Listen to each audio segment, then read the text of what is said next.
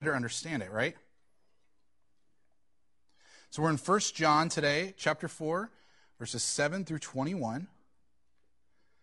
I will read that and then pray and then share some thoughts on it. Are you all there? 1 John 4, 7 through 21. Beloved, let us love one another, for love is from God, and whoever loves has been born of God and knows God. Anyone who does not love does not know God, because God is love. In this, the love of God was made manifest among us, that God sent his only Son into the world so that we might live through him. In this is love, not that we have loved God, but that he loved us and sent his Son to be the propitiation for our sins. Beloved, if God so loved us, we also ought to love one another. No one has ever seen God. If we love one another, God abides in us, and his love is perfected in us. By this we know that we abide in him and he in us, because he has given us of his Spirit. And we have seen and testify that the Father has sent his Son to be the Savior of the world. Whoever confesses that Jesus is the Son of God, God abides in him, and he in God. So we have come to know and to believe the love that God has for us. God is love, and whoever abides in love abides in God, and God abides in him. By this is love perfected with us, so that we may have confidence for the day of judgment. Because as he is, so also are we in this world. There is no fear in love, but perfect love casts out fear. For fear has to do with punishment. Whoever fears has not been perfected in love. We love because he first loved us. If anyone says, I love God, and hates his brother, he's a liar. For he who does not love his brother whom he has not seen, whom he has seen, cannot love God whom he has not seen. And this commandment we have from him whoever loves God must also love his brother. Will you pray with me?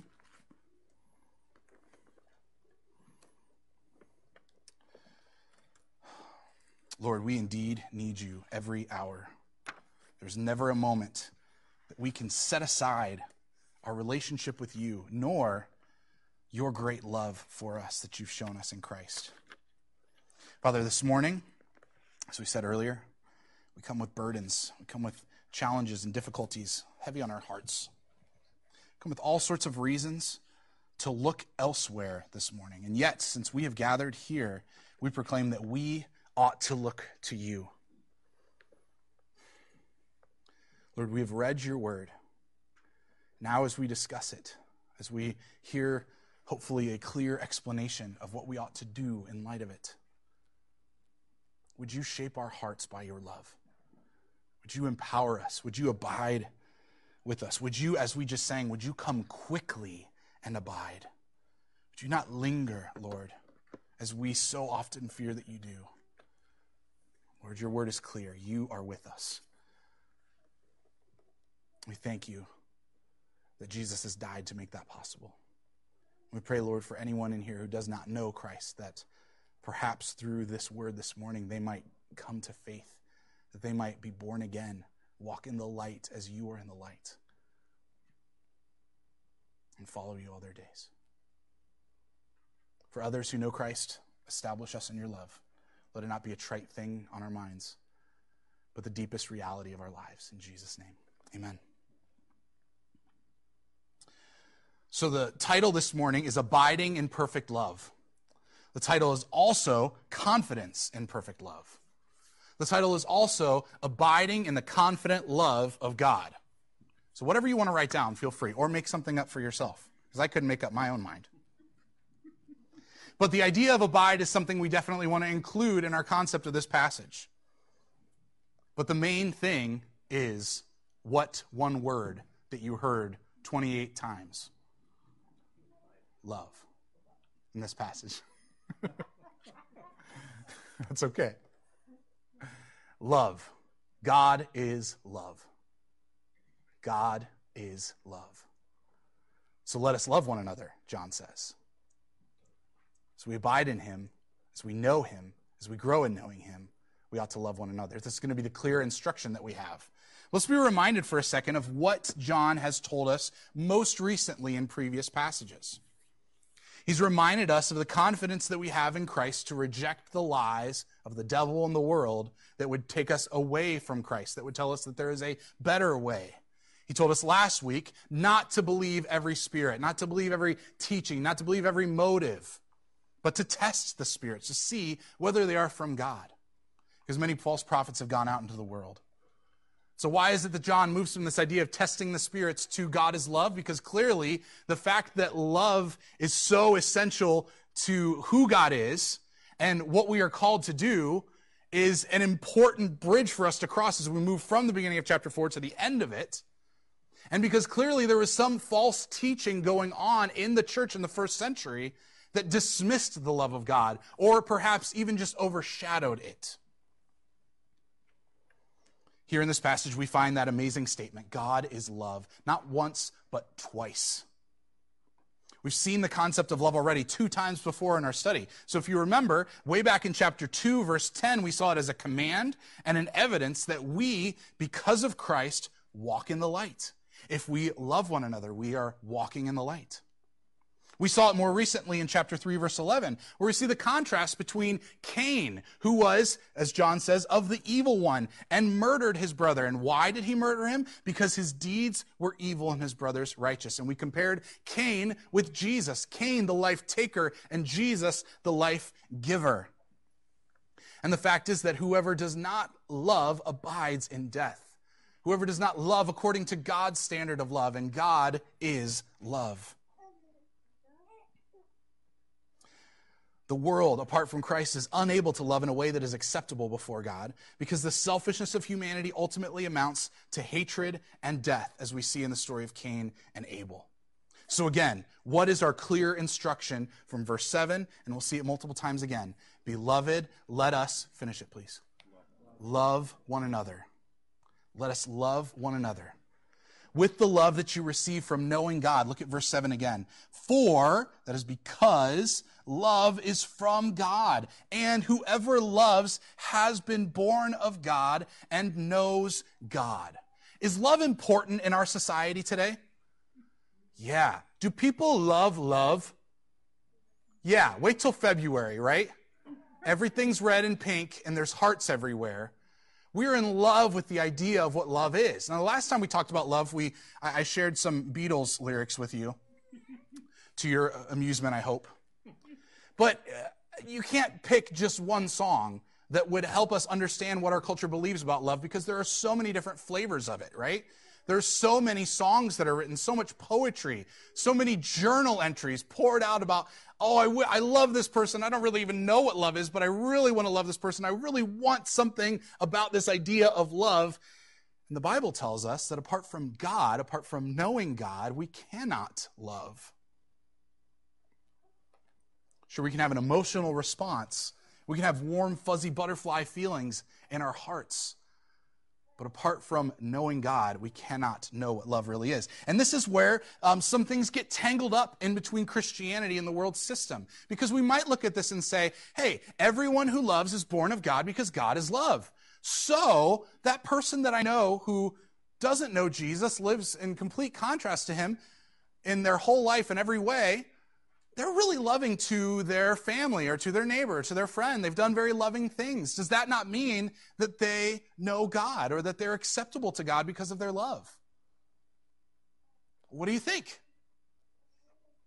Is it good enough for us to just say, okay, if God is all about love, then why don't I just focus on love? I don't really need the Bible. I don't even need the church.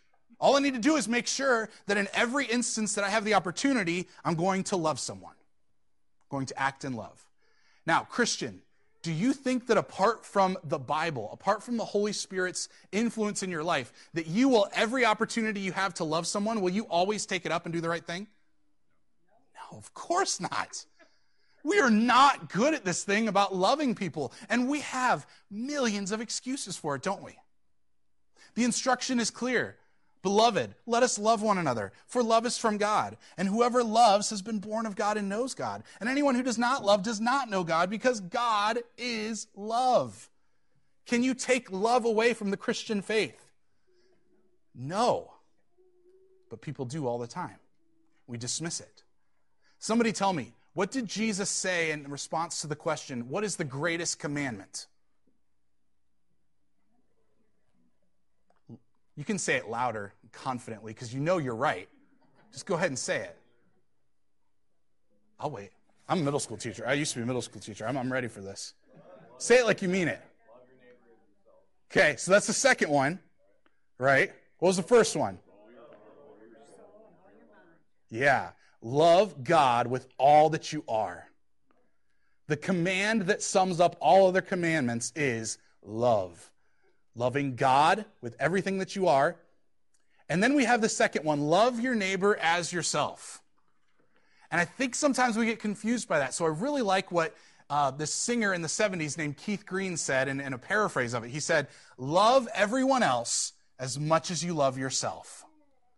Now, you may be sitting here this morning and you might think, yeah, but I don't love myself. I know all sorts of terrible things about myself, and I don't like me. How could I even possibly love me? Well, did you brush your teeth this morning?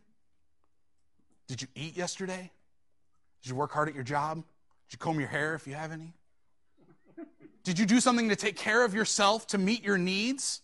You may be disappointed with yourself, but what Jesus is saying is that you meet the needs that you have day by day to go about the life that you have. And so our problem, the Bible tells us, is not that we don't love ourselves enough, because that's another fallacy the culture is, is giving into the church. And I've heard Christians say that the gospel is love God, love people, love yourself.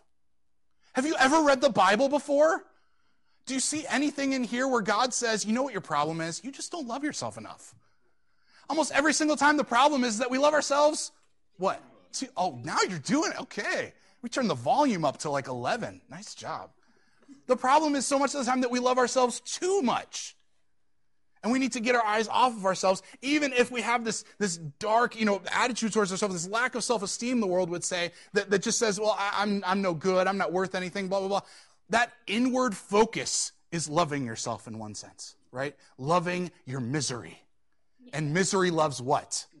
Company. But rather, so just as that love of self is self absorption and it drives us deeper into our own misery and depression and sadness, we love to bring people into it. We'd love for people to know how miserable we are because somehow that makes us feel better in our misery that we love, but we hate. Do you see the confusion of this yet? And God calls us to love. So let me ask you this question. When you think about a loving person, who comes to your mind as the quintessential example of loving people? And you're not allowed to say Jesus yet because that's kind of like the, the answer at the end of this. So right now you're thinking about your grandma, your mom, your neighbor, a teacher, your pastor, whoever, that you think just shows you what love really looks like, what love really means. You're probably thinking about somebody who's marked by happiness, somebody who's always glad to see you. Or perhaps they're very generous, and anytime you have a need, they are more than willing to do whatever they can to meet it. Maybe it's their selflessness. Someone you know who talked very seldom about themselves and always preferred to hear more about you. We set these standards in our mind and we see love and we try to analyze it. Love is selflessness, love is happiness, love is generosity. And those things are not bad. Those are qualities of the Lord, right? Thank you. Don't fall off the train. You were doing really good last time. So, do you have somebody in your head right now? Do you have somebody chosen that you say, like, yeah, this person? I mean, I can't. I, it's my grandma for me. It's just, it's, it's my grandma, definitely. I don't know who you're picking. But we all know somebody who is like this. Even if they're not perfect, they're still, in our experience, the person that we think shows us love in the best possible way. But what John is saying is not that God is loving that he is not just the ultimate example of that person that you're thinking right now, that they are just a shadow of it, but he's really just the better version of that kind of love. John is not saying that God is loving. He says what three words that we're focusing on? Say it. God is love. God is love. Not that he's a model example of love. Not that Christ has simply met the standard for love in a way that we could say, oh, there's the best expression of what love is. But that he who is the eternal Son of God has revealed the perfection of love. So look at this next part. Uh, in this, the love of God was made what in verse 9? Manifest, revealed. The love of God revealed, not simply pictured or imaged. This is not a, hey, I took a picture with my phone of what love is and I sent you a text message. This is Jesus being the love of God revealed to us. And he, this, I don't want to do a double negative sentence. He always was the love of God manifest to us. But that love became the most clearest and the most present at the cross. Because the love of God was such that he lay, he gave his son. Now we're talking this morning about the divine perspective of this. Not the human perspective, but the divine perspective. And talking about an attribute or characteristic about who God is. In this, the love of God was made manifest among, us. That God has sent his only Son into the world so that we might live through him. So that we might live through him. Jesus is not just a picture to say, hey, I want you to get an idea of what love is. He comes and he is love. And it is his action, not your reception of the action, that gives life. This is not a matter this morning of me calling you to say, hey, believe in Jesus so that you can have life. Although you do need to do that. But we're looking from the divine perspective here, and we're seeing that in God's eyes, when Jesus died on the cross and rose again, he accomplished the only deed that could ever be done to give another person life. To give just one person, or to give a million people, to give billions of people who will believe in Jesus. There's no other single person in the world who could lay down their life and save even one other person because they had to be a spotless sacrifice. They had to be perfect. They had to be love perfect. And Jesus is just that. The life and death and resurrection of Christ is all summed up in this phrase God sent his only son. It starts at Christmas and it ends on Easter. But then it continues, right? Because is he dead still? No. Is the resurrection the end? He's coming back. He's going to send his son again. And, and how does that look on God's calendar? Is that just like the Thursday afternoon plan a couple hundred years from now? Oh, yeah, don't forget, you're going to go back and get those people off the earth and bring them to paradise and bring your kingdom down to them, more like. No, this is the last and ultimate event in all of history.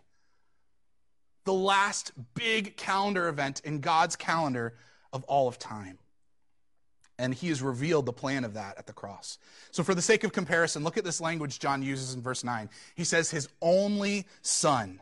Does that remind you of any Old Testament story, Old Testament father particularly, who had an only son?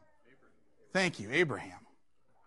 So, Genesis 22 2 is where we find that story where God blessed Abraham with this son when he was 99 years old, far too old to have children. He and his wife had a child. They named him Isaac. They were so happy. They believed that God's promise that he would become a great nation was true because he did this miraculous thing of giving him a brand new son so old and so, so late in life.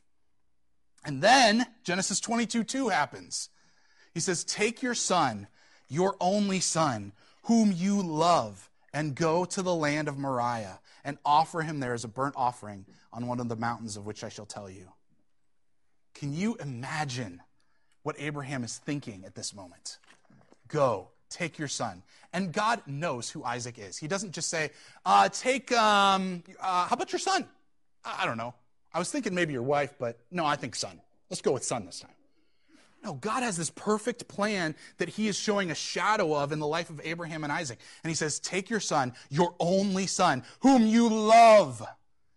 God is expressing to Abraham the reality. He knows very clearly how Abraham feels about his son his only son, his son, son whom he loves. Abraham, of course, had to have struggled as any one of us would with obeying this command. But he still trusted the Lord, Lord to give Isaac back to him alive no matter what happened, so he obeyed. When they walked up the mountain, Isaac said, Hey, we've got the wood, we've got the fire, we've got the knife, but we don't have the lamb for the sacrifice. And what does Abraham say? Oh, you're the sacrifice. Let's keep going. No, he doesn't even have to like stop and explain. Listen, God told me this, and I, no, he says very confidently. What does anybody know?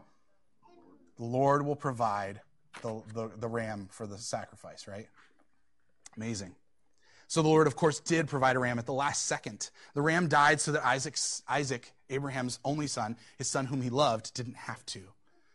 And that was an amazing picture, an amazing display of God's love for Abraham and Isaac. No doubt Abraham was so much more sure of God's love for him. But this action was only a picture. It was only a shadow. When God offers his son, his only son, whom he loves, we see there is no last minute rescue at the cross. Jesus had to be the sacrifice, and in this, the love of God is manifest and revealed to us. No longer a shadow, no longer an image, no longer a story or an illustration or an analogy. The love of God is manifest in Jesus Christ dying on the cross. And this is our message. This is the only message that we have. This is the whole message of this entire book. But my friends, how easy is it for us to come to a passage about God being love and saying, Yes, I know this. I've heard the gospel story over and over and over again. That's why we're taking so long on this matter of the instruction. Let us love one another, for love is from God. Whoever, has, whoever loves has been born of God and knows God. And this is how God manifests his love. He showed it to us. He abided with us in love. He didn't send a postcard. He didn't send a text message. He didn't make a phone call. He put his son on a cross for us. And even though the cross was terrible, the wrath of God and the spiritual reality of what was going on was being poured on his only son in your place. You deserved that. I deserved that. And Jesus took the cup of God's wrath and drank it dry and left nothing for another to atone for. And so then in verse 10, we get this very fancy word. And this is love, not that we loved God, but that He loved us and sent His Son to be the propitiation for our sins. Probably not a word you throw around when you're in the McDonald's drive through very much, do you? Propitiation is a really big word, and there's a lot to it. And we don't have time to cover all of what it means. But let's say, hopefully, this suffices that Christ's sacrifice was not simply a picture of God's love for the lost, but he became a wrath absorbing sacrifice. That is, that to the justice of God against all of his people's sin, Jesus became like a sponge and soaked up every last drop of the wrath of God for you, leaving none for you to atone for on your own. Do you know that if you even had a droplet of God's wrath, it would take you an eternity to satisfy? You would never be able to come out under the weight of that for even one sin. And yet Christ has absorbed all of your sin if you are in him, all the sin of all of his people for all of time. Do you understand the wealth of the blood of Christ? The first half of 410 explains that the perfection, the perfection of God's love as well. Not that we have loved God, but that He loved us and sent His Son to be the propitiation for our sins. That is, that this morning when we come to worship, we are not coming to say, Lord, please love us. We will try our hardest to love you. We will even abide in you. We'll use those Bible words to do the right thing. Just please love us. This is not that we have loved him, but that he has loved us, and that he has already sent his son to be the propitiation for our sins. When Jesus hung on the cross, he knew exactly what he was doing. He didn't wonder, I hope people believe. I hope I get something out of this. We read in Scripture that for the joy set before him, he endured the wrath of God. He endured the cross, despising its shame, and is now seated at the right hand of God. Full confidence that the wrath of God would be, would be overcome by his love for his Father and for his people. His love required nothing on our part. We may have memories of going to that person we thought of earlier who best showed us love. Do you remember that person? Do you still have them in your mind? We might go to them and say, Hey, my car broke down. Can I borrow money to fix it? Or can you help me with my homework? Or can you show me how to write a resume? We go to that person with confidence that as we express our need, they would do whatever they could to meet it. But coming to God, we don't know how to ask Him to make things right. What God tells humanity in the coming of Jesus Christ is the only way you can be saved, forgiven, and made new would be if my son, my only son, whom I love, who has never done anything against me before, would lay down his life for you. not only to die on a cross, but to take your place and absorb all my just hatred against your sin as if it were his own. Could you ever ask God to do such a thing? If Christ had not come, but you knew that was the only way you could be saved, and you had audience with the Lord, could you ever, could you even fathom saying, Would you allow your son to die in my place? Could you even ask another person that? And any parent here? Could you say, hey, your, your child, if they would die for me, that would really help me out of a really serious bind I'm in? We couldn't fathom it, right? To come before the holy God of the universe and say, Would you give your son for me? We don't even know how to ask him for what we need. And yet his love covers even that need and meets us with the greatest sacrifice on our behalf.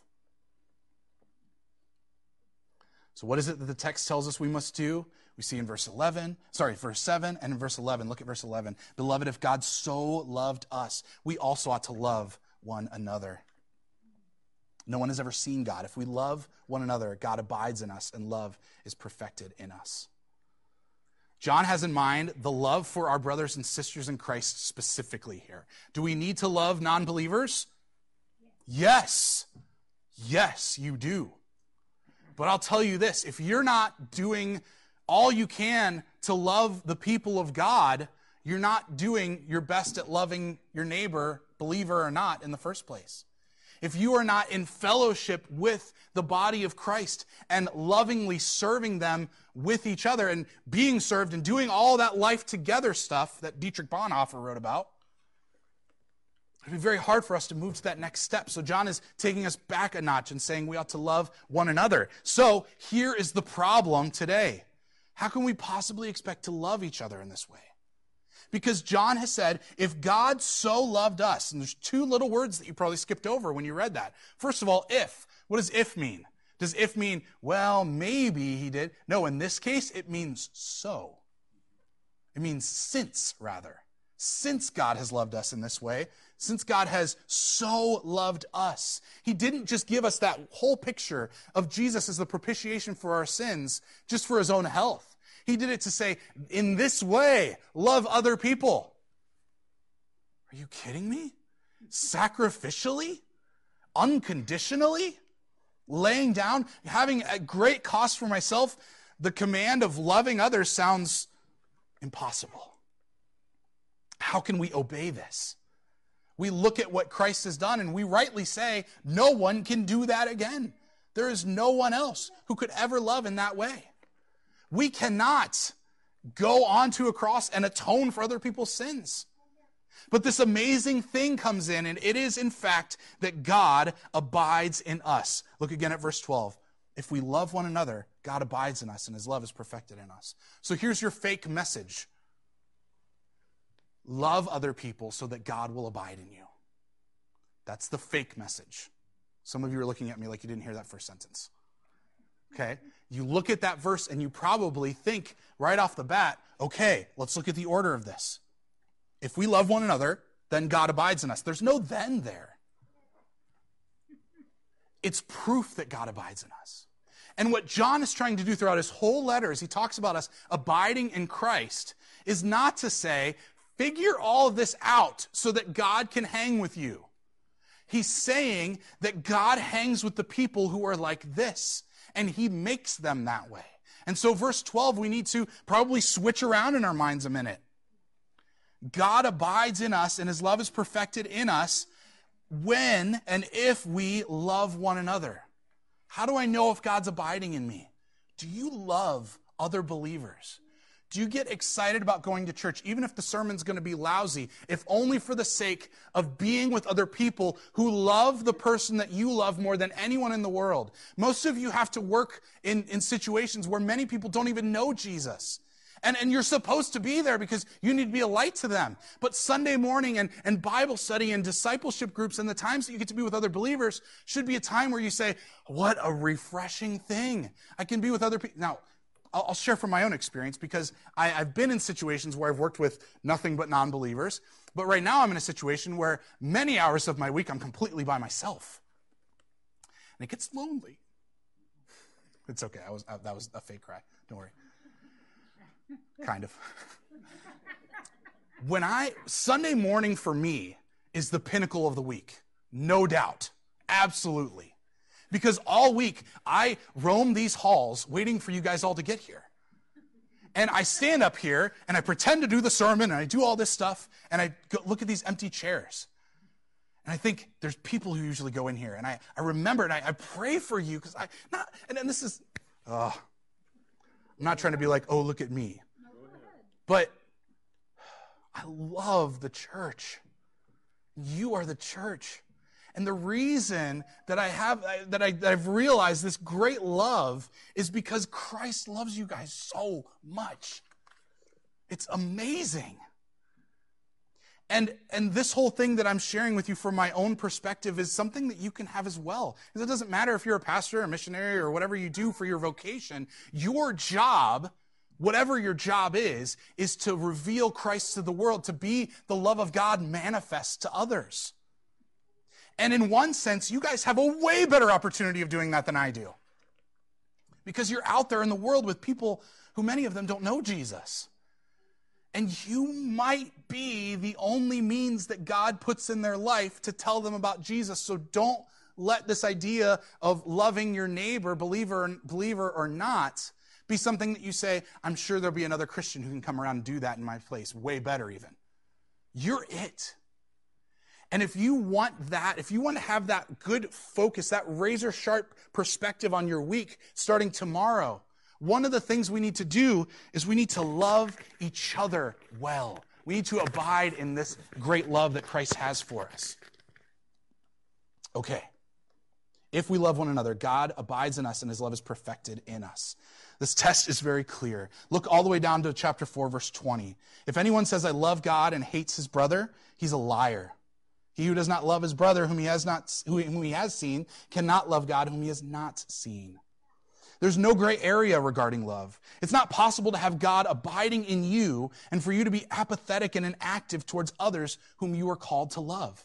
If we let our Sunday gathering be the only instance that we spend time with other believers, that we have fellowship with each other, that we worship together, then we're missing out on opportunities to walk in the love of Christ together, to serve each other, and most importantly, to be serious about Christ abiding in us to embrace that very truth. You embrace the truth, believer, that Christ is abiding in you when you look to his word, when you sing his praises, when you encounter him in prayer, when you serve other people, and when you join together with other believers. And that one is, is the sort of overlooked step cousin in some people's minds. That fellowship with other believers. I don't need to go to church to be a Christian. No, you don't. But how can you be a Christian without the church? I don't know how you can. I can't do it. And I'm realizing that the more time that I'm sitting here, even looking at God's word on my own, I need you guys to interrupt my week more often. Seriously. It's okay to interrupt me, it's not an interruption. I love that I get to spend time in God's Word and prepare and, and pray and look at it and study and, and get ready for this moment. But we did this already. We've had the times where I've been sitting here looking at that camera with a completely empty room. It's not preaching a sermon if there's nobody here. And the sermon is no good if you just leave it here. You have to take it out and love one another. You need to find it. You got to come up with an idea right now. You got to come up with it right now. Okay, I'm telling you. You got to do it. What can you do to love other people this week? What can you do to manifest the love of Christ? in other people's lives. I, I say that because so often we say, hey, no pressure on this, but I want to put pressure on you on this. This is a really, really big deal. And we have a lot of announcements, not just for the sake of announcements, but because every one of those slides that you looked at was an opportunity to love other people. And I know if you're anything like me, you were probably sitting there thinking, can't go to that, can't go to that, can't go to that, can't go to that, can't do that one. I don't know how to bowl. Just come and eat pizza. Just be with other believers. Don't sell, don't, don't let these opportunities slip through your fingers because there are other things that are important. Your job is important, your family is important, your hobbies even are important, I'll tell you that. Your rest is important. But don't let fellowship with other believers. Don't let opportunities to love other believers become the bottom of the list because you'll never get to it. And I will tell you this if you prioritize fellowship with other believers and you prioritize the opportunities that you have to love each other, you will never be disappointed. If you do it in this way, recognizing that God abides in us and is calling us to this very thing. The truth is, we are all very busy raising kids. We have demanding and time consuming jobs. We face incredible challenges with relatives. Our house projects, big and small, seem like they're never done. Sarah and I are still trying to get our floor in after a year. It's okay. There are big, tragic things in life as well that hinder our ability to love each other, and there are small things too. If God has not let his love remain a simple idea, if he has not left it as a note, but rather given us his son, has revealed it in Christ, we need to seriously ask ourselves if we are doing that same thing or not. Beloved, this is God's design for you. He hasn't relieved you of your burdens so that you can live easy and be ever free to serve and fellowship with one another. He hasn't designed for us to all have the most flexible schedules. He knows everything about what you have planned for the rest of today, the rest of the week, and the rest of the month. Sometimes he interferes with that. Sometimes you sprain your ankle for the second time. And it throws off your whole schedule, and suddenly you can't go to that place or do that other thing. But there are other times that he doesn't interrupt your schedule and he lets it load up. And he would never tell you, hey, listen, you just don't have time for church. You just don't have time for loving your neighbor, your brother and sister in Christ. I know it can be hard. Sometimes we wonder if it would just be better if we just won the lottery, never had to work again, and then we would have all this free time. But the truth is, it's not ever a matter of our schedule, it's a matter of our hearts and who is abiding there. If the Holy Spirit is abiding in us, then He, I pray and hope right now, even, that He is speaking to your heart and saying, Yes, let's do this. Let's cancel that other thing. Let's not worry if the dishes pile up for one, two, or even three nights. You can always kill the bugs later. We can let some of these other things slide so that we can do this very important thing of loving one another. It's a simple answer, but it's not easy. Sacrifice something in order to love. You may have to take something off the calendar. You may have to sacrifice even a good thing.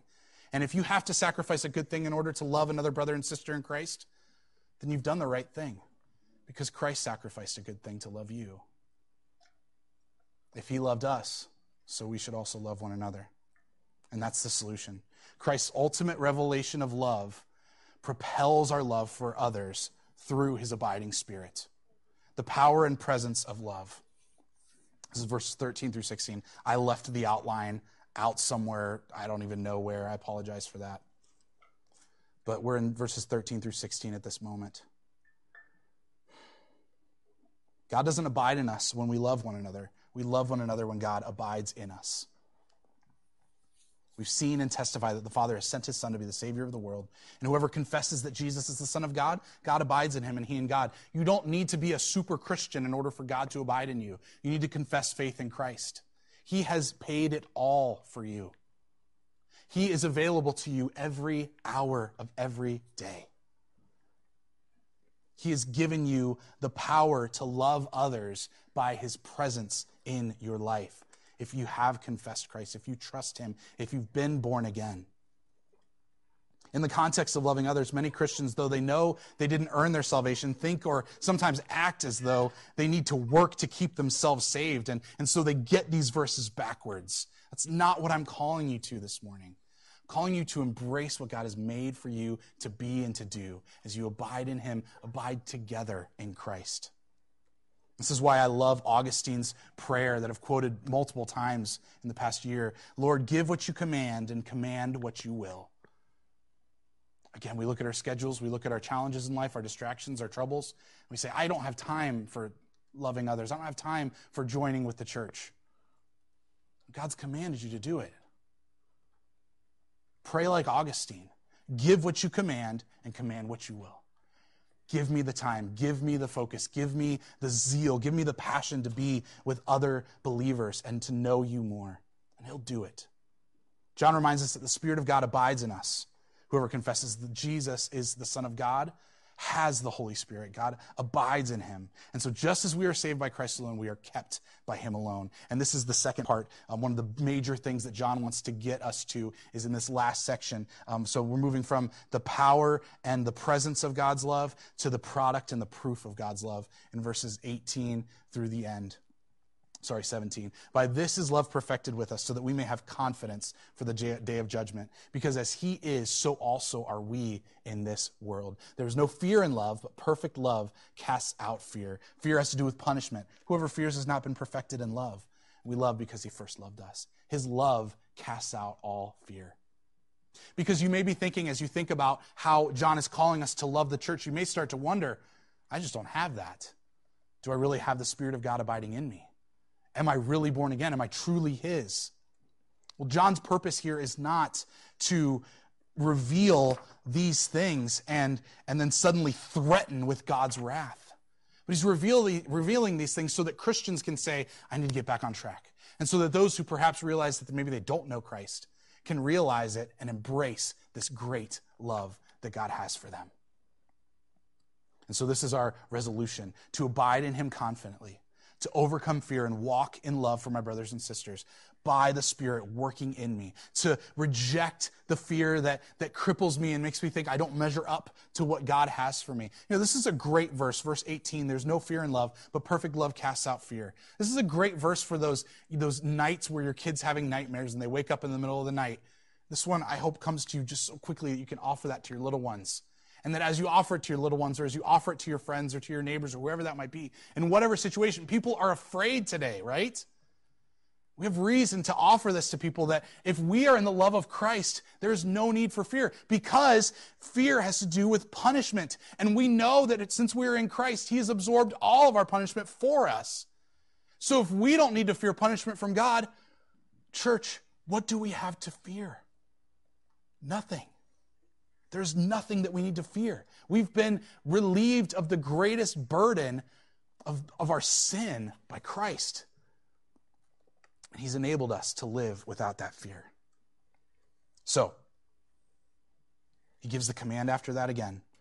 We love because He first loved us. If anyone says, I love God and hates his brother, he's a liar. This doesn't make sense. You can't say that you hate a person, but you love God. Because if you love God, if you're saying that God abides in you, then His love abides in you. And God does not treat people the way we do. He treats them justly and He treats them with mercy. That's what we need to do. We need to embrace that. And this is not just to say, okay, yeah, you're right. I'm good here because I do love other people. I, I think warm thoughts about people, and I even pray for them sometimes. We're talking about the kind of love that was manifest at the cross. You've got to deal with that this morning. Does your love for other people, it's not supposed to equate or be at the, with the same weight of what Jesus has done for us, but does it make sense in light of what Jesus has done for you? Are you willing to rearrange your schedule to, to prioritize time with other believers? And I'm not going to tell you how to do that because that's not what it's about. Because God needs to work on our hearts. And from that, the overflow will, will cover your life and be, be the reason you do whatever it is that you decide to do for His glory and for your joy and for your great love of Him that He is worthy of because of His great love for you. Let's pray.